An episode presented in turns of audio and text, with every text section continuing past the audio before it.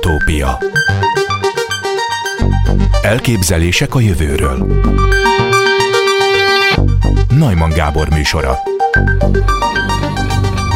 Üdvözlöm Szabó Robert csillagászt, a Csillagászati és Földtudományi Kutatóközpont Konkoli Tege Miklós Csillagászati Intézet igazgatóját az Utópiában. Jó napot kívánok! Jó napot kívánok, boldog új évet kívánok mindenkinek! És arra kérném, hogy az idei évben történő csillagászati, illetve űr eseményekre adjon némi magyarázatot. Kezdjük a március másodikával, a Zwicky Transience létesítmény csillagászai egy üstököst fedeztek fel, fedeztek fel 2022. március másodikán, egy széles látómezejű felmérő kamera segítségével. Az üstökös a becslések szerint 50 ezer évente egyszer tesz meg egy nap körüli pályát, ami azt jelenti, hogy utoljára a felső paleolitikumban láttuk az üstököst, amikor az emberek kezdtek elterjedni Ázsiában és Európában. A C 2022 E3 zárójelben ZTF névre keresztelt üstökös jelenleg túl halvány ahhoz, hogy távcső nélkül látható legyen. Szabad szemmel azonban valamikor 2023. január végén, február elején lehet majd látni. Ez az üstökös veszélyt is jelenthet ránk nézve, a földre nézve? Nem, nem. Szerencsére ez csak egy látványosság. A csak ott idézőjelben mondtam, mert hiszen csillagászok is, meg laikusok is örülnek, ha látványos ég jelenségeket látunk, és van, apropó, van ok kimenni a szabad ég alá, lehetőleg fényszennyezéstől távol, szép, tiszta időben, amikor sok, sok csillag látszik és sötét az égi háttér ha minden jól megy és szerencsések leszünk, akkor ez az üstökös akár szabad szemmel is látható lesz. Ez egyébként nagyon nehéz előre megbecsülni, ez körülbelül a vulkán kitörés meg a földrengés előjelezésnek a nagyságrendjébe esik megmondani, hogy pontosan milyen fényes lesz egy üstökös, tehát nagyon nehéz, csak becsülni lehet becsléseket lehet mondani, előrejelzéseket tenni, de nagyon sok minden történhet egy üstökössel, sokszor szétesnek, ha napot nagyon megközelítik például, és akkor elhalványodnak, vannak, amikor kitörések vannak, és fényesebb lesz a vártnál is, úgyhogy ezért izgalommal várjuk, és nem tudjuk pontosan, a mostani előrejelzések szerint, ha minden a megszokott úton, módon megy, akkor éppen eléri a szabadszemes láthatóságot. Az azt jelenti, hogy egy városból nézve teljesen esélytelen szabadszemmel megpillantani, kis távcsével már van esélyünk. Tudni kell, hogy hol van az égen, egyébként január végére éri el a maximális fényességét körülbelül, egy-két hétig lesz ilyen szabadszemes határon, az északi égbolton fog látszani egész éjszaka, tehát megközelíti a sarkcsillagot is, tehát ez, ez egy jó hír, mert az egész éjszaka látható, amikor holdmentes és sötét éjszaka van, de tudni kell, hogy merre kell keresni, hogyha ezt a szabadsemes határ éppen csak eléri, kis távcsővel szép látványban lesz részünk. Ugye egy bolyhos csillagot fogunk látni, nem egy, nem egy csillagszerű, pontszerű égitest, hanem általában valamiféle gáz felhő, egy úgynevezett kóma, ami fejlődik, és szerencsés esetben pedig csóva is képződik a, ugye az üstökös, amit maga után húz, a nappal ellentétes irányba, maga után húz, ismét csak idézőjelbe tettem. Tehát a lényeg az, hogy lehet egy szabadszemes üstökösünk, utoljára egyébként, ami Magyarországon szépen látszott, az 2020 nyarán volt, Neowise, itt a legnagyobb covidos időszakban. Nem is nagyon lehetett kimenni, de aki, aki ezt tudta, és kiment nyári kellemes meleg éjszakákon, szabad szemmel nagyon szép látható üstökös volt. A Neowise, ez a mostani ZTF, ez egy picit talán halványabb lesz, de nincs még minden eldöntve, várjuk a híreket, hogy, hogy milyen ütemben fényesedik, és akár könnyedén is látható lehet szabad szemmel. És még él az az elmélet, hogy az üstökösök hordták a vizet a különböző bolygókra? Tehát a, föld, a földi élet is egy üstökösnek köszönhető? Ez nagyon sokáig tartotta magát, most éppen a legutóbbi néhány évvel ezelőtti szimulációk és mérések arra mutatnak, hogy ez nem így volt. Valószínűleg a, a leg, legújabb elfogadott elméletek szerint maga a bolygó keletkezés is egy vízben viszonylag gazdag környezetben zajlott, tehát ab óvó, tehát eredetileg is kellett, hogy azon a helyen, ahol a Föld keletkezett, elég nagy mennyiségű víz legyen. Ezt Persze honnan tudjuk, hát nem volt ott senki, ezt bárki fel, jogosan felvetheti, de vannak olyan mérések, amikkel ezt, ilyen, ilyen dolgokat meg lehet mérni, például bizonyos izotópoknak az arányával, tehát hogy a vízben milyen hidrogén, ugye H2-ról beszélünk, tehát hidrogén és oxigén van benne, milyen hidrogén izotópok vannak a vízben, van ugye deutérium is, ami kétszer nehezebb nagyjából, és a deutériumnak a normál hidrogén viszonyított arányából lehet például ilyen kijelentéseket tenni, hogy az üstökösök hozták, vagy máshogyan jött. De hát cézium is van, nem? Cézium is van bennük, az is a hidrogén egyik izotópja. Uh, nem, az tritium. Tehát a, Vagy tritium, a, bocsánat. A tritium az egy nehezebb elem, az egy kémia elem, de az, az a hidrogénhez nincsen köze. A hidrogén, a tritium is van egyébként. A tritiumra gondoltam, elnézést, hogy igen, igen, igen, azt is lehet. Tehát ilyen, ilyen, ilyen... Ezt azért kérdeztem, mert a tritiummal állapítják meg bizonyos anyagok korát. Igen, például a korát is, meg azt is, hogy honnan származik, tehát meg lehet nézni üstökösökben, kisbolygókon, különböző bolygókon, a Földön, hogy milyen, milyen a hidrogén deutérium arány általában, de akár a trícium arányt is, de én úgy tudom, hogy a deutériumot használják most ebben a speciális esetben, és igen, ez egy új újdonság, mindig fejlődik a tudásunk, most éppen úgy tűnik, hogy mégsem az üstökösök hozták a nagy részét. Persze az üstökösök is hoznak, meg kisbolyok is hoztak. Tudjuk, hogy voltak olyan időszakok, amikor nagy mennyiségbe csapódtak be, és van bennük. Mennyi víz van egy ilyen üstökösben egyébként? Hát ezt nehéz lenne megbecsülni, ugye az üstökösöket úgy kell elképzelni, hogy, hogy néhány kilométeres a magjuk, maximum mondjuk 10 kilométer, ennél nem nagyon nagyobbak, de jellemzően 1-2 kilométeres magban. Tehát ez egy ekkora sziklát kell elképzelni, mint egy, mint egy Gellért-hegy, vagy egy, mint egy ötszörös Gellért-hegy mondjuk, és aztán van egy csomó anyag, tehát a kiterjedése az, az ennél jóval nagyobb, de az jellemzően nagyon ritka. Tehát azt szokták mondani, hogy van egy gyönyörű szép csóvája, de amikor a csóvát össze lehetne csomagolni egy bőröndbe, és, a, és ez, ez van szétszórva több millió kilométeren keresztül. Tehát nagyon-nagyon ritka anyag az, ami az üstökös körbeveszi. E, valójában egy kis naprendszernek a kis égitestjeiről beszélünk. Hát most ennek a, ha csak néhány százaléka is víz, az nem olyan nagyon-nagyon-nagyon. Sok néhány medencényi víz nagyjából így lehet elképzelni. Aha. Tehát kísérítésről beszélünk, a Földön jóval nagyobb mennyiségben van víz, hát nagyon sok üstökösnek kellett volna becsapódni, hogy a sok vizet ide szállítson, de nem is ez a fő forrása a jelenlegi tudásunk szerint. Aztán a Dream Cheezer amerikai és a Soyuz GVK orosz teherülhajó közös küldetésre indulna 2023-ban. Ha milyen helyzetben vannak a közös amerikai-orosz űrkísérletek? Mennyire befolyásolta az orosz-ukrán háború ezeket? Nagyon befolyásolta, a már éppen, hát nincsenek jobban most ezt mindenki tudja és, és olvasni ilyeneket. A, a már folyó kísérletek közül legalábbis ami a, a, az nemzetközi űrállomáson volt, ott, ott még találkoztak, tehát orosz űrhajósok is jelen voltak, de újakat már nem nagyon indítanak, a, a, a, amennyire én tudom. Illetve volt olyan európai kísérlet például, ahol egyszerűen lekapcsolták azt a, az eszközt, ami egy közös német-orosz röngen távcső volt, ami szerintem viszonylag sajnálatos, mert hiszen ha már egyszer megépítették és elkezdett üzemelni, már csak üzemeltetni kell és a tudományos adatokat fogadni, akkor, akkor de hát van, amikor a politika felülírja ugye a, a tudományt, általában a tudomány az, az a, a végrehajtó végen van, és, és nem a tudósok döntik el pontosan, hogy mit csináljanak, a tudósok maximum javaslatokat tesznek politikusoknak, és akkor a politikusok döntik el, döntéshozók mondják meg, hogy pontosan mit kell kutatni, pontosan mire mennyi pénz lesz. Tehát tulajdonképpen az, a, a, a kutatók, tudósok feladata az, az egy, egyfajta tanácsadói szerep ilyen szempontból.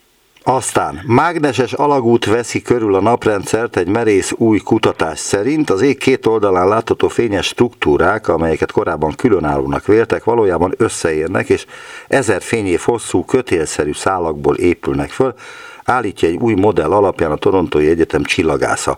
Önnek erről mi a véleménye? Ezt, ezt a hírt én nem hallottam, vagy nem olvastam, el kéne pontosan olvasni, hogy miről is van szó. De ha ezer fényévről beszélünk, akkor ez a közeli eh, tejútrendszerről beszélünk, tehát itt a lokális kozmikus környezetünk, már kilépve a naprendszerről, tehát itt a közeli csillagok, viszonylag közeli csillagok és ennek a környezete. Azt érdemes, azt, azt kéne ehhez tudni pontosan, hogy hogyan mérték a mágneses teret. Ez egy nagyon érdekes dolog, mert ez nagyon nehéz. Tehát a, amikor a naprendszeren kívül megyünk, távoli kozmikus objektumokban, hogyan mérjünk mágneses teret, erre nagyon rafinált és furfangos kísérleteket lehet. Nyilván nem tudunk oda menni. Általában, mint minden, a csillagászatban úgy történnek ezek a mérések, hogy valahogyan a fényből, a földre jutó csillagok vagy más objektumok fényéből próbálunk következtetni az ott lévő fizikai paraméterekre, tulajdonságokra, akár a mágneses térre. A mágneses térnek vannak olyan tulajdonságai, amik befolyásolják például bizonyos molekuláknak a, a sávjait, vonalait, atomoknak, molekuláknak, és ezeknek például a felhasználásából lehet arra következtetni, hogy van ott mágneses tér, vagy a rádió tartományban is lehet ilyen méréseket végezni, de általában nagyon-nagyon nehéz megállapítani pontosan hogyan áll, és milyen a szerkezete a mágneses térnek tőlünk távol. A nagyságát azt még általában egyszerűbb megmondani, de azt, hogy ezek milyen struktúrákat alkotnak, hogyan állnak, a mágneses erőterek azok hogyan csavarodnak, esetleg hányszor vannak megtekeredve, ezt borzasztó nehéz ez innen látni, ezért egy nagyon érdekes... Tehát ön, ön ezt a, az elméletet blöffnek tekinti? Nem, nem, nem, nem, nem, nem ezt mondom, nem, nem tudok elég részletet ahhoz, hogy meg tudja mit. Jó, nem tudja megítélni. Valószínűleg, valószínűleg, ezért mondom, ez valószínűleg egy nagyon érdekes dolog lehet, és hogyha sikerült olyan eljárást kidolgozni, és azt megfelelő hihető formában prezentálni, hogy hogy tényleg tudtak ilyen, ilyen dolgokat mérni, az egy nagyon izgalmas dolog. Én csak a nehézségét vázoltam, hogy általában ezt nagyon nehéz megmérni, de vannak olyan lehetőségek, amikkel, amikkel lehet mágneses teret kimutatni, és hogyha ez azok közé tartozik, akkor én szívesen meg is fogom keresni, és el fogom olvasni. Aztán ősi felszín alatti tavakat fedeztek fel a Marson. Az Európai űrügynökség szerint a kövekkel borított felszín alatt több millió sőt akár több milliárd éves tórendszerek húzódhatnak meg, amelyek az élet jeleit rejtetik magukban. Igen, azt tudjuk, hogy a Marson uh, vannak, uh, van, van víz, és volt is víz, sőt, korábban milliárd évekkel ezelőtt a Mars sokkal nedvesebb hely volt, és tavak, sőt folyómedrek is vannak. És légköre is volt? A légkör is volt, egy kicsit több légköre, tehát nagyobb mennyiségben tudott légkört megtartani, tehát aztán persze kisebb gravitáció miatt ez a légkör gyakorlatilag elpárolgott, tehát elvesztette a Mars a légkörének a nagy részét, nagyon-nagyon kis nyomású, nagyon-nagyon kis mennyiségű gáz az, amit Mars légkörének ma lehet nevezni. De hogy valóban vannak arra utaló jelek, hogy a Marson volt ö, ö, víz nagy mennyiségben, és arra is utaló jelek is vannak, hogy ebből bizonyos mennyiség meg is maradt.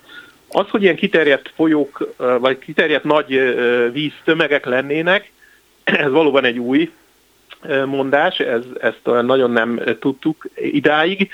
Azt sejtjük, és arra vannak mérések és tudásunk, hogy a, a Marsban, a Mars felszínén, a közetben szétoszolva van víz, akár nagy mennyiségben is, de, de szét kembe, szétterítve nagyon nagy területeken, akár ásványokba, akár ugye porszemcsék, kavicsok közé befagyva, kis mennyiségben, hogy ilyen nagy összefüggő folyó vagy tó medrek, illetve víztömegek lennének, ez újdonság, hogyha vannak ilyenek valóban a felszín alatt, akkor ez további vizsgálatokat igényel, és, és új löketet adna mondjuk a marsi élet kutatásához. Ugye azok a kérdések, azok ott motoszkálnak mindenkivel, tudósokban is, laikusokban is, hogy lehetette vajon élet, vagy van-e élet a Marson. Olyan nagyon kézzelfogható jelétenek nem látjuk, de nyilván mélyebbre kell ásni, mert lehetnek olyan nyomok, lehetnek olyan akár rejtett élőhelyek is, ahol baktériumszerű, tehát nem kell eh, nagyon bonyolult életre gondolni semmiképpen, de akár baktériumok élhetnek. Ma is a Marson, nem tudjuk, hogy élnek el, nagyon-nagyon eh, kiterjedt kutatás próbálja ezeket felderíteni, de és valóban akár a, a régmúltban, milliárd évekkel ezelőtt geológiai értelemben is meg a naprendszer életét tekintve is, élettartamát tekintve is a régmúltban lehettek olyan feltételek a Marson, amikor akár a Marson is létezett élet, akár milyen primitív formában. Ezt nem tudjuk, aktívan kutatjuk, borzasztó izgalmas szerintem. Aztán a tavalyi év egyik szenzációja volt a James Webb űrtávcső megjelenése és fantasztikus képei. 2022-ben eléggé szorgalmas volt, egy sor szenzációs képet készített az űrben, például a Stevens Quintettet, öt galaxis képét. A négy középső galaxis 290 millió fényévre van a Földtől.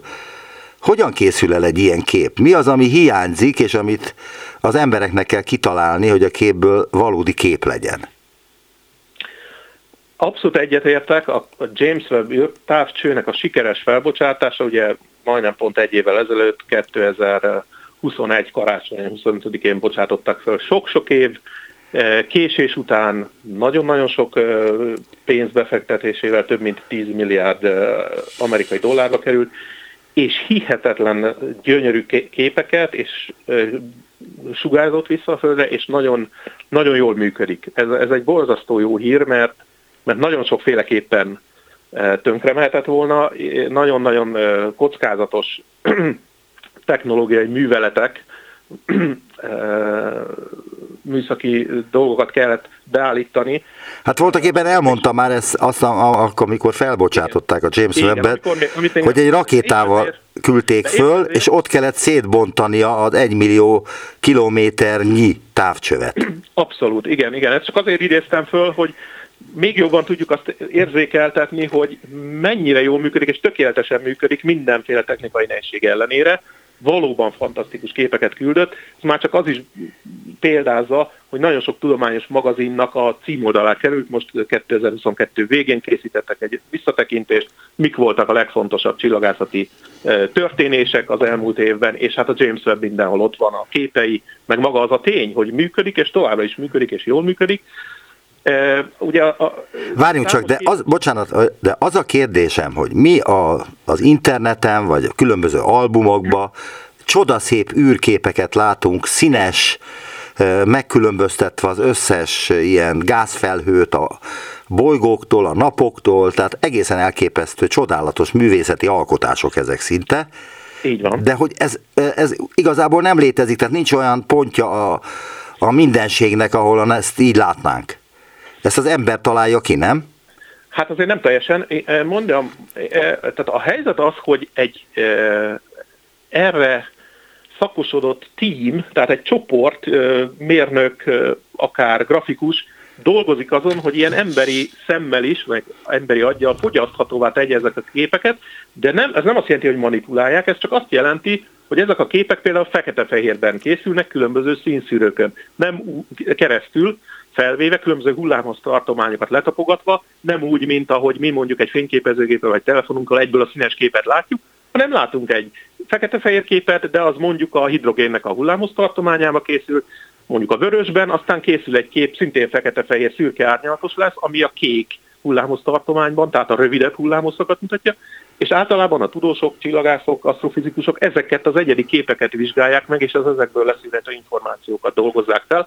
Az egy más kérdés, hogy ezt össze lehet tenni egy színes képé is, ahogy az emberi szem nem láthatja, már csak azért sem, mert a James Webb teleszkóp, azt többször mondtuk, az infravörös tartományban működik, tehát ez egy hőkamera, ez egy infravörös kamera, egy éjjellátó készülék, ha úgy most lefordítjuk hétköznapi nyelvre, tehát úgy nem látná az ember sohasem, de ez nem azt jelenti, hogy az, az, egy, az egy valótlan dolog, ez, ez egy nagyon érdekes dolog, mert hiszen a NASA, az, az Európai Ügynökség is azon dolgoznak, hogy az, az adófizetőknek is meg, megfeleljenek, hiszen most van 11 milliárd dollárba került az távcső, tehát valamit, ne, az nem baj, én ezt jónak tartom, hogy vissza is kap valamit az emberiség, hiszen a Hubble űrtávcső képei is gyakorlatilag ikonikus popkultúrában be, felidéződnek mindenkinek az agyában, aki látott már ilyet.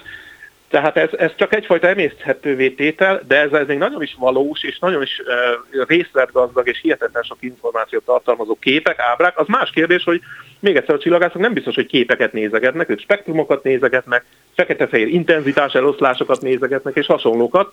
Ezekből születnek a tudományos eredmények, és megmutatják emellett természetesen egy-egy sajtóközlemény alkalmával, vagy vagy, vagy egy hír mellé téve, hogy valójában ez ilyen szép és ennyire részletgazdag. Az, hogy színes, az, az annyit jelent, hogy sokféle színszűrővel készült, tehát nagyon sok hullámos tartományban, nagyon sokféle fizikai folyamatot feltáró lehetőségeket vonultat föl, többek között a James Webb is. És, és még az eredeti kérdésre visszatérve, hogy mi az, amit mi e, e, ehhez hozzáteszünk. Tehát igen, igen. Mi a, maga a kép, maga az űrtávcső is ugye egy képet, de akkor egy kétdimenziós képet lát. Az, hogy ez hogyan van, hogyan létezik a három dimenzióban, hogy ezek a galaxisok, amiket az előbb említettünk, ez egy összetartozó galaxis, a kis csoportocska, és van egy ötödik galaxis, ami hátulról egyébként, mint egy frontális karam, vagy egy ilyen utoléréses karamból beleütközik ebbe a négyes csillag, vagy illetve galaxis csoportba, azok közül az egyikbe. Ezt honnan tudjuk? Hát ehhez különböző mérések kellenek, és ezt is, ahogy az előbbi kérdésnél egy kicsit boncolgattuk, a fénynek az analíziséből, fénynek az elemzéséből lehet kideríteni, hogy például egy adott ilyen távoli galaxis az közeledik vagy távolodik hozzá, vagy közeledik vagy távolodik ehhez a másik galaxis csoporthoz.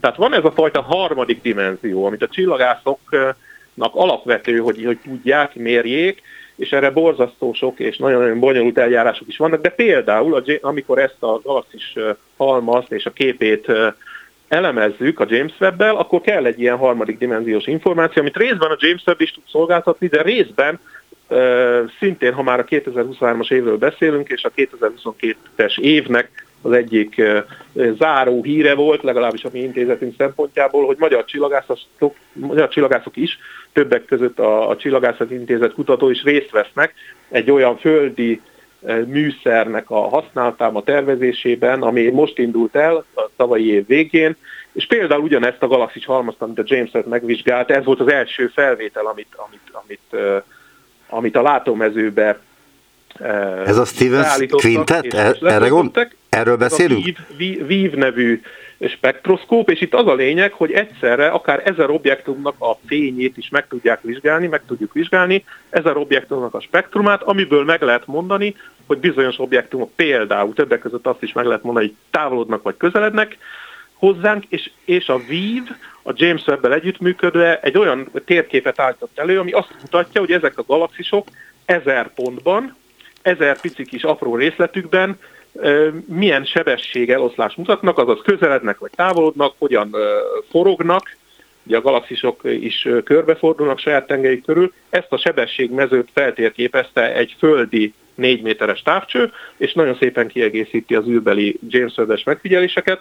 Tehát ilyen extra más módszerrel történő fel, felvételekkel, módszerekkel lehet ezt a hiányzó információt pócolni, amire ön rákérdez. És végül azt kérdezném, hogy az ön által vezetett intézet milyen projektekben van benne 2023-ban? Néhányat emelnék csak ki itt a bőség zavarában, nem tudom mindet felsorolni. Nagyon sok olyan projekt van, ami éveken, évtizedeken keresztül átível, és ezek eddig is folytak, és most is fognak folyni. A James Webb-ben is az egyik első tudományos cikkünket most nemrég küldték be a kollégák, ami a James Webb-ben alakul, és saját mérések, tehát saját jogon nagyon nagy versenyben elnyert megfigyelésekkel egy fiatal csillag kialakulását tanulmányozták a, a kollégák. De megemlíteném például azt, hogy egy új kutatócsoport indul ettől az évtől, ami egy új lendületcsoport megalakulását jelzi. Tehát ugye ez az akadémiának a, a most már 13. éve futó lendület programja, ami nagy presztízsű és a legkiemelkedőbb kutatókat vonza haza, akár külföldről. Egy, egy magyar kutató költözik haza Kanári-szigetekről, az Ottani Asztrofizikai Observ- Intézetből, Kovács András, és ő kozmológiát fog az intézetünkben csinálni, különböző űr- és földi, földi távcsős mérések alapján. Ez egy újdonság, nem nagyon foglalkozott nálunk eddig, legalábbis a mi intézetünkben senki kozmológiával, ez mindenképpen egy, egy új öt éves program. Aztán lesz például egy, egy nagyon rangos nemzetközi szimpózium áprilisban, a Nemzetközi Csillagászati Uniónak a szimpóziuma, ilyen is nagyon ritkán van, főleg egy adott országban, Magyarországon, ezt sikerült elnyernünk, és a világ minden tájáról több száz kutató fog Budapestre jönni, és a, a távolságskálákat, például az, hogy hogyan mérünk galaxi, galak, még saját galaxisunkban, vagy galaxisunk kívül távolságokat, ilyen és ehhez hasonló kérdésekkel fognak foglalkozni. Ha minden jól megy, akkor még Nobel-díjas résztvevője is lesz egyébként ennek a konferenciának, és egyébként maga az intézet is, ha nem is annyira tudományos program, de, én, de mi például nagyon aktívan foglal, dolgozunk azon, hogy Nobel-díjas kutatókat hívjunk meg az intézetben, és legalább kettő-három lesz 2023-as évben, akik vagy személyesen, vagy egy online előadás erejéig Nobel, fizikai Nobel-díjasok, csillagászattal, asztrofizikával foglalkozó fizikai Nobel-díjasok fognak előadást tartani, ami azt gondolom igyekezni fogunk azon, hogy ne csak a szűk szakterületnek, hanem egy szélesebb közönségnek is szóljon, és az erről szóló híradások is meg fognak jelenni kellő időben a sajtóban. Nagyon szépen köszönöm a interjút Szabó Robert csillagász, a Csillagászati és Földtudományi Kutatóközpont Konkoli Tege Miklós Csillagászati Intézet igazgatója volt a vendégem. Viszont hallásra! Köszönöm szépen, viszont hallásra! Utópia Vajon képesek-e az állatok elvonatkoztatni? Képesek valaminek a hiányáról gondolkozni? Egy nemzetközi kutatócsoport friss eredményei azt sugalják, hogy az állatok képesek a hiányt leképezni az elméjükben. Az eLife folyóiratban nemrégiben publikált tanulmányban kísérleti adatokkal támasztják alá, hogy a nyolc napos csirkék képesek valaminek a hiányát számon tartani. Ez a felfedezés azt a lehetőséget is felveti, hogy a gerinces fajok alapvető kognitív repertoárjának a része, hogy valaminek a hiányát reprezentálni tudják. A tanulmány vezető szerzője Szabó Eszter, a CEU fejlődésdilektani kutatóközpontjának a munkatársa, akit az utópiában is üdvözölhetek. Kezi csókolom, jó napot kívánok! Üdvözlöm mindenkinek, jó napot! Miért éppen a csirkét választották a kísérlethez? A csirke nagyon jó választás volt, ugyanis engem elsősorban az érdekel általában, hogy milyen képességek azok, amik vele születettek. Tehát amit nem az történik, hogy a, ugye megszületünk és megtanuljuk a környezetünktől vagy másoktól, hanem hogy mi az a, az a képesség, ami már bennünk van születésünktől fogva, mindenféle külső hatás nélkül, és ugye a csibék kikelnek a tojásból, megszáradnak pár óra alatt, és akkor ezután már tudnak enni, tudnak jönni, menni, keresik a fajtásaikat, tehát tökéletesen alkalmasak arra, hogy részt vegyenek bizonyos feladatokban, amit mi kitalálunk. Ugyanakkor nincsen semmiféle tapasztalatuk a külvilágról, csak az, amit mi kontrollálunk, amit mi megmutatunk nekik, és ezért nagyon jó, jó alanyok ők. Mi volt egyébként a kísérlet lényege?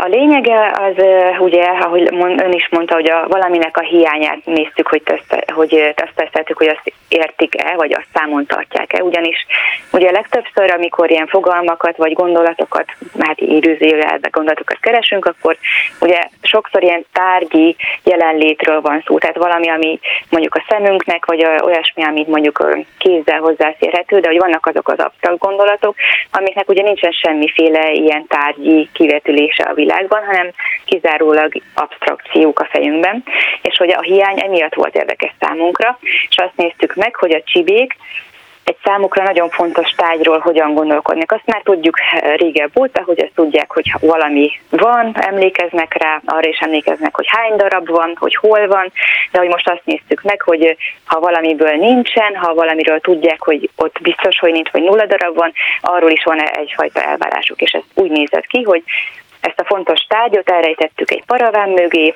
és a paraván mögé aztán kivezettük a szoba egy másik részére, tehát láthatták, hogy már nincsen a paraván mögött semmi, vagy nulla darab tárgy van mögötte, és amikor ezt a paravánt leeresztettük, akkor mégis hát mágikusan megjelent ugyanaz a tárgy, amit oda rejtettünk. Tehát, hogyha volt elvárásuk azzal kapcsolatban, hogy nincs ott semmi, akkor kapnunk kellett valamiféle jelet arra vonatkozólag, hogy ők meglepődtek, vagy valamiféle zavart észleltek. És? És kaptunk is, mégpedig egy ilyen balszem preferenciát, tehát hogy inkább a balszemükkel nézték ezt az mágikusan előkerülő tárgyat. Ez azért furcsa, mert ugye jobb és bal szemet másra tudnak használni a csibék, ugye ez az embereknél is ugye sokszor előkerül az, hogy lateralizált az agyunk, tehát hogy mondjuk egyik másik féltekének más feladatai is lehetnek, ez így van a csibéknél is, és azt figyelték meg korábban, hogy a bal szemükkel sokszor nézik azokat a tárgyakat, amik újak, amik szokatlanak, amikkel még nem találkoztak. És ugye ez azért furcsa, mert az a tárgy, ami előkerült, mágikusan ez a, az a legfontosabb tárgy volt számukra, az, amivel hát születésüktől fogva együtt voltak.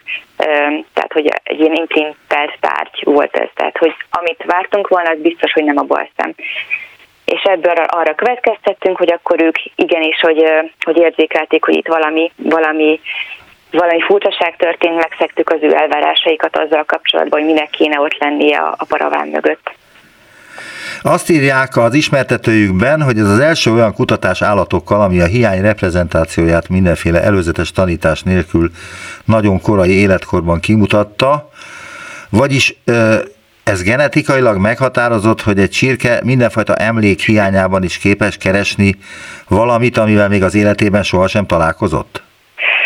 Hát igen, ez biztos, hogy, hogy ez genetikailag meghatározott, és így születtünk, de hogy nem is az, hogy, hogy az, hogy valamit, amivel még nem találkozott, hanem hogy van egyfajta, hát azt nem mondanám, hogy egy ilyen tehát hogy nem annyira, nem olyasmi, mint a mi szavaink, de hogy mindenképpen valami olyan fogalom, ami nem tárgyakhoz köthető, tehát valami olyasmi, ami, amit mi azzal fejeznénk ki, hogy nincsen, vagy hogy nulla darab. Hogy van egy ilyen vele született képességük, igen.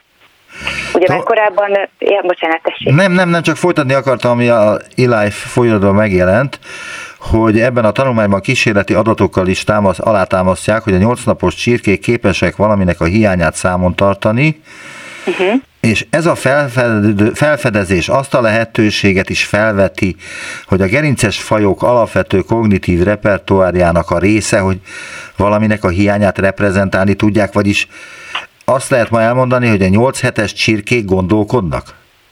Igen, ezek ráadásul 8 naposak, és igen, vannak gondolatai, de ezt nem úgy kell elképzelni, mint mondjuk egy ilyen belső monológot, ugye azért nehéz így emberként gondolkodni egyrészt az állatok gondolatairól is, meg, a, meg mondjuk, a, mondjuk a, azokról a babákról, akiknek még nincsen nyelvi képességük, vagy hát még nem beszélnek. Azért is nehéz erről gondolkodni, mert ugye nem szavakkal, de hogy vannak ilyen fogalmi készletek, amikkel beleszületünk. És nem csak az ember gyerekeknél van ez, hanem igenis a, csí, a csirke gyerekeknél, vagy a csibéknél is így van ez, hogy bizonyos ilyen gondolat sémák is, meg olyan eszközök, mentális eszközök, amik segítik őket a boldogulásban. És azért meglepő ez a hiány, mert hogy ezt nagyon absztraktnak gondolják, meg nagyon absztrakt szavakkal is szoktuk leírni, és még sokszor a felnőtteknek sem olyan egyszerű erről gondolkodni, tehát hogy ezért volt meglepő ez az eredmény. Az ismertetőjében azt is írják, hogy a kutatás eredménye felveti azt a lehetőséget, hogy a háttérben álló képességek már jelen lehetnek a gerinces törzsben, és ezekből uh-huh. eredhetnek olyan elvontabb emberi fogalmak is, mint a semmi vagy a nulla. Most Igen. arra kérem, hogy ezt a mondatot kicsit részletesebben magyarázza el. Igen. Ugye mi emberek gondolkodunk arról, hogy hogy nulla, van egy ilyen furcsa számunk, ami egyébként egész késő jelent meg így a kultúrtörténet során, tehát ez is arra utal, hogy nem olyan egyszerű, vagy tudjuk azt mondani, hogy semmi, vagy tudunk gondolkodni a vákumról, ugye, ami pont arról szól, hogy nincsen valahol semmi sem, de hogy rendben van, hogy ez, ezekhez szavakat tudunk társítani, meg hogy megtanuljuk, mondjuk a gyerekek is képesek ennek a jelentését megtanulni idővel, de aztán felmerül a kérdés, hogy rendben, de hol van ennek az eredete? Milyen nem verbális, vagy nem szószerű gondolatokhoz tudjuk ezeket így hozzátársítani, vagy hogy honnan eredhetnek, és mi ezeket kerestük ugye a csirkében, hogy van-e valami hasonló hasonló, hát ilyen mentális eszköz a csibék számára is, mint számunkra. És az, hogy megtaláltuk ezt a pozitív eredményt a csibéknél, arra utal, hogy már gerinceseknél, madaraknál, és akkor valószínűleg ugye a emlősöknél is van egyfajta vele született hasonló ilyen fogalmi eszköz, ami, amire aztán később mi tudunk építkezni. Tehát mondjuk, hogyha egy gyerek megszületik, és akkor elkezdi megtanulni azoknak a szavaknak a jelentését, hogy nincsen, hogy semmi, hogy nulla, akkor valószínűleg hasonló ilyen fogalomra tud, hát ilyen nem verbális fogalomra tud támaszkodni, mint, a, mint amit ezek a csibék is használtak. E, logikailag megfelel az, hogy hogy az egyre bonyolultabb élőlények, tehát a csirkéktől fölfelé egyre komolyabb, elvontabb fogalmakkal születnek?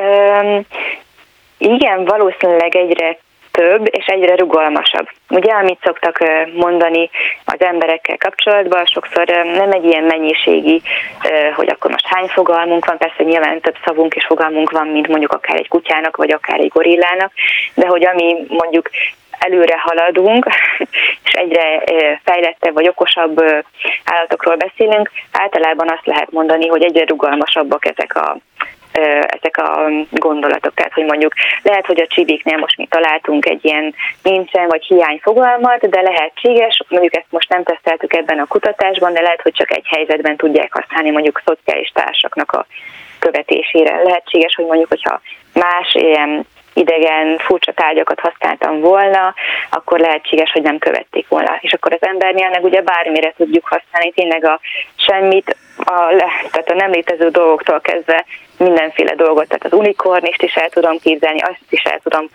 azt a mondatot is értem, hogy unikornisok nincsenek, tehát hogy az embereknél meg már olyan szintű szabadság van minden ilyen fogalommal is, a vele születettekkel is, ami mondjuk az állatoknál, nyilván csirkéknél még nem, nem lehet megtalálni hasonlót.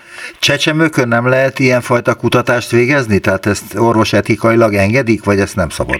Van, babákkal is van, és dolgozom is babákkal. Ugye én elsősorban hát ilyen nyelvi fejlődést néztem, hogy ezeket a szavakat, mint például, hogy a nincsen, azt hogyan tanulják meg, de vannak például olyan kutatások babákkal, ahol egyszerűen jeleneteket mutatnak nekik, így évén keresztül, mondjuk azt, hogy ilyen bemegy a cica a dobozba, és akkor bemegy még egy cica, és akkor tudják-e, hogy mondjuk akkor a két cicának kell lenni abban a dobozban, és mondjuk, hogyha azt mutatjuk, hogy csak egy cica van, akkor meglepődnek és tovább nézik-e.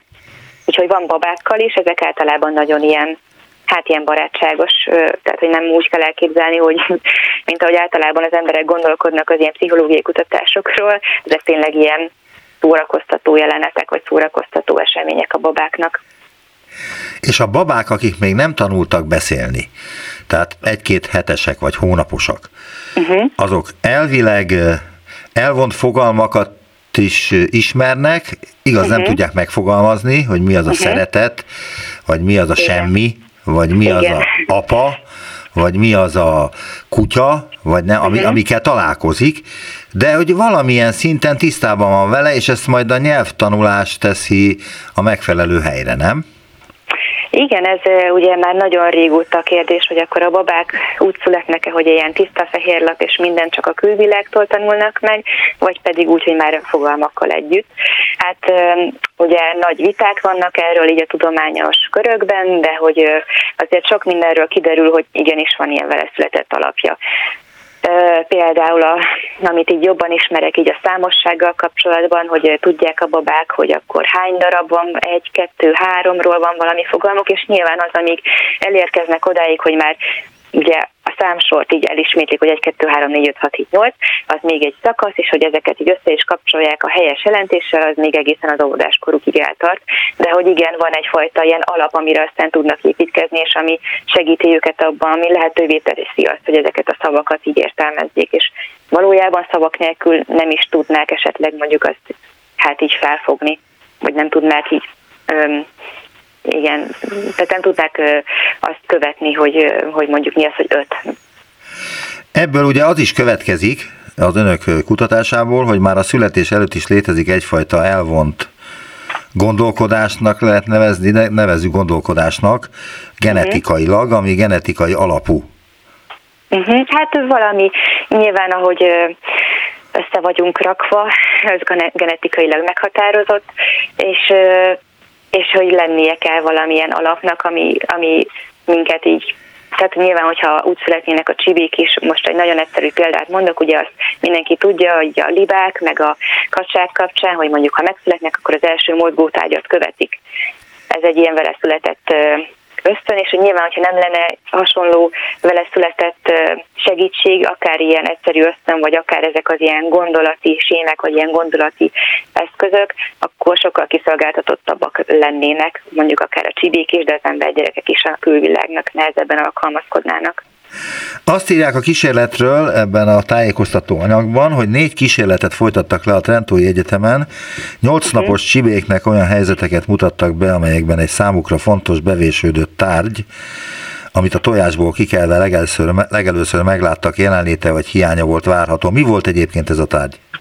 Ez egyébként egy ilyen piros színű műanyag tárgy volt, amit damilon, ilyen nagyon vékony damilon függöz, függözkedett és hogy ez volt az a tárgy, ami, amivel együtt voltak születésüktől fogva. A kutatók összehasonlították a csibék reakcióit ezeknek a helyzeteknek a várható vagy meglepő, meglepő kimeneteleire, Azaz megmérték, hogy milyen hosszan nézték ezeket az eseményeket, és melyik szemüket használták inkább az egyes esetekben. Mármint, hogy önök ezt megfigyelték. Uh-huh. Hogy... Igen, De mi... felvettük videóra, és aztán kódoltuk, hogy, hogy melyik jobbra, vagy pedig balra miért, nézze a csőrük. Miért volt fontos, hogy a csirkék melyik szemüket használják erre? Hát ugye nagyon nehéz olyan viselkedési formákat találni, amiből következtethetünk arra, hogy ők meglepődtek. Tehát mi azokra volt, azt néztük, azt vettük számba, hogy miből tudnánk arra következtetni, hogy ők meglepődtek. És ebből volt az egyik ilyen korábbi dokumentált milyen leíráson a szemhasználatnak, hogy a jobb és a bal szemüket hogyan használják különböző helyzetekben, és ahogy mondtam korábban, a bal szemet általában arra használják, hogy új, szokatlan tárgyakat megvizsgáljanak. Tehát, hogyha mondjuk egy vadi új villogó lámpát betennék, akkor valószínűleg a bal szemüket használnák, és ezért mi ezt meg tudtuk mérni, hogy akkor a bal szemet használja, vagy nem. Hogy, hogyha meglepődik, akkor azt vártuk, hogy azt használják, hogyha meg nem lepődnek meg, akkor meg nem vártunk hasonló különbséget. Tehát az is elképzelhető, a bal szemükkel segített és létrehozott kép az az mhm. agy más helyén Igen, realizálódik, a mint a jobb szemében, jobb szemével látott kép? Hát egy bizonyos fokon már kereszteződnek, de hogy viszonylag későn, tehát hogy náluk sokkal erősebben érződik ez a lateralizáció, tehát az, hogy a különböző agyféltekékhez hogyan jut el a, a szemből az információ, tehát akkor a bal szemből inkább a jobb féltekébe hangsúlyosabban, főleg a fiatal csirkéknél. Nem tudom, hogy mennyire okosak ezek a párnapos, négy-öt napos csirkék, de bizonyára vannak primitívebb élőlények is, mint a csirkék a Földön. Uh-huh. Igen. Mely, melyik az a legprimitívebb élőlény, amelyel még ezt a kísérletet el lehetne végezni? Jó kérdés. Amit, ami meglepő talán, hogy sokat kutatnak méhekkel, ilyen mentális feladatokat, tehát hasonlókat, mint mondjuk mi is, csak mondjuk más kérdés, hogy mondjuk értik-e azt, hogy több és kevesebb, vagy az, hogy ugyanaz, vagy különböző. A méhek azért érdekesek, mert így a rovarvilágon belül azért eléggé összetett, vagy értetett idegrendszerük van, és hát így viszonylagosan nagy agyuk már a többi ilyen rovarhoz képest, és hogy ők is elég hát a maga nemében elég sokszor ilyen intelligens feladatokat, intelligensen viselkednek különböző feladatokban. Úgyhogy talán a méhek, így a legextrémebb is tudnám említeni. Aha, tehát hogy a méheket érdemes lenne még így megfigyelni, de azokat nehezebb lenne irányítani, mint a kis csirkéket. Igen, mert egyrészt igen. sípnek, másrészt nem biztos, hogy odafordulnak, ahová szeretnék, hogy forduljanak. Sokszor azt szokták használni, hogy mondjuk ilyen cukros oldatot használnak, és akkor azt ugye szeretik a méhek, és mondjuk beteszik őket egy ilyen Y alakú ö, ilyen labirintus-szerűbe, és akkor megnézik, hogy, hogy jobbra vagy balra, balra mennek-e. És mondjuk meg lehet egy ilyen egyszerű példát mondok, hogy a, a jobb oldali Y-ágban mondjuk piros szín van, a bal oldaliban kék, és akkor hogy meg lehetett tanítani, hogy mindig a kékben van a cukros víz. Tehát mondjuk ez egy ilyen nagyon egyszerű módszer arra, hogy, hogy valamiféle tanulás vizsgáljon méheknél. És meg lehet tanítani őket, hogy mindig a kékben meg, van a ciklos, Meg, abszolút, igen. Bizony, igen. És elképzelhető, hogy az önök csirke kísérlete választad egy sor olyan kérdésre, amit a csecsemőknek a agyával kapcsolatban nem tudunk?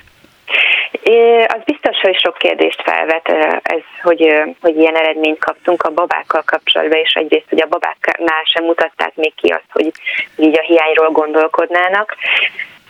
Másrészt azt kell mondjam, hogy azt, hogy valami nincsen, valami hiányzik, valami semmi, az nehezen illeszthető be azokba a mostani elméletekbe, ami, ami általában leírja ezeket a beleszületett képességeket. Tehát mondjuk persze van egy olyan mentális eszköz a fejünkben, amikről, amivel tudunk gondolkodni, ilyen a fizikai törvényekről ilyen alapvető, hogy mondjuk két tárgy nem megy át egymáson, vagy hogy a nagyobb tárgy nem tud elbújni a kisebb tárgy mögött, tehát vannak ilyen alapvető fizikai törvények, amiket már tudunk születéstől fogva, és hogy vannak, van erre egy eszközünk, meg van sok más eszközünk a számosságra, a szociális világ leírására, de hogy ez a semmi, úgy tűnik, hogy egyszerűen nem nagyon illik bele egyikbe sem, és hogy arra felé lehet elindulni, hogy akkor megnézni azt, hogy jó-jó, tudjuk azt, hogy semmi, vagy gondolkodunk szavak nélkül is a semmiről, de hogy hogyan, hogy néz ki, hogy néz ki ez az agyban például. Igen, hát az ember is egy furcsa figura e tekintetben, mert hogy, hogy, hogy nem kell ahhoz semmit sem tudni, hogy a pénz hiányát azonnal észrevegye. Igen, de ez általában arról hogy a pénzt várjuk. Ez Tehát, hogy arra... Még egy kérdésem lenne, még pedig az, hogy mi a következő lépésük? Milyen állatokkal szeretnék folytatni ezt a kutatást, ha egyáltalán ezt szeretnék folytatni? Hát én most elsősorban a gyerekek érdekelnek ebben a tekintetben, hogy akkor csecsemőknél hogyan néz ki. Illetve csirkéknél még az lehet érdekes, hogy ahogy mondtam is, megnézni, hogy mennyire rugalmas ez a fajta tudásuk, hogy mondjuk egy másik helyzetben, amikor nem egy ilyen fontos tárgy van, hanem mondjuk élelemről van szó, vagy hogy nem is tudom, valami teljesen érdektelen tárgyról számukra, akkor, akkor is követik-e azt, hogy valahol nincsen valami, vagy pedig ez egy ilyen specifikus helyzet, ami arra vonatkozik, hogy egy szociális társ, egy számukra nagyon fontos társnak a helyét követik. Nagyon szépen köszönöm az interjút. Szabó Eszter, a CEU Fejlődés Lélektani Kutatóközpontjának a munkatársa volt az utópiában. Köszönöm szépen még egyszer az interjút, és viszont hallásra. Köszönöm szépen, viszont hallásra.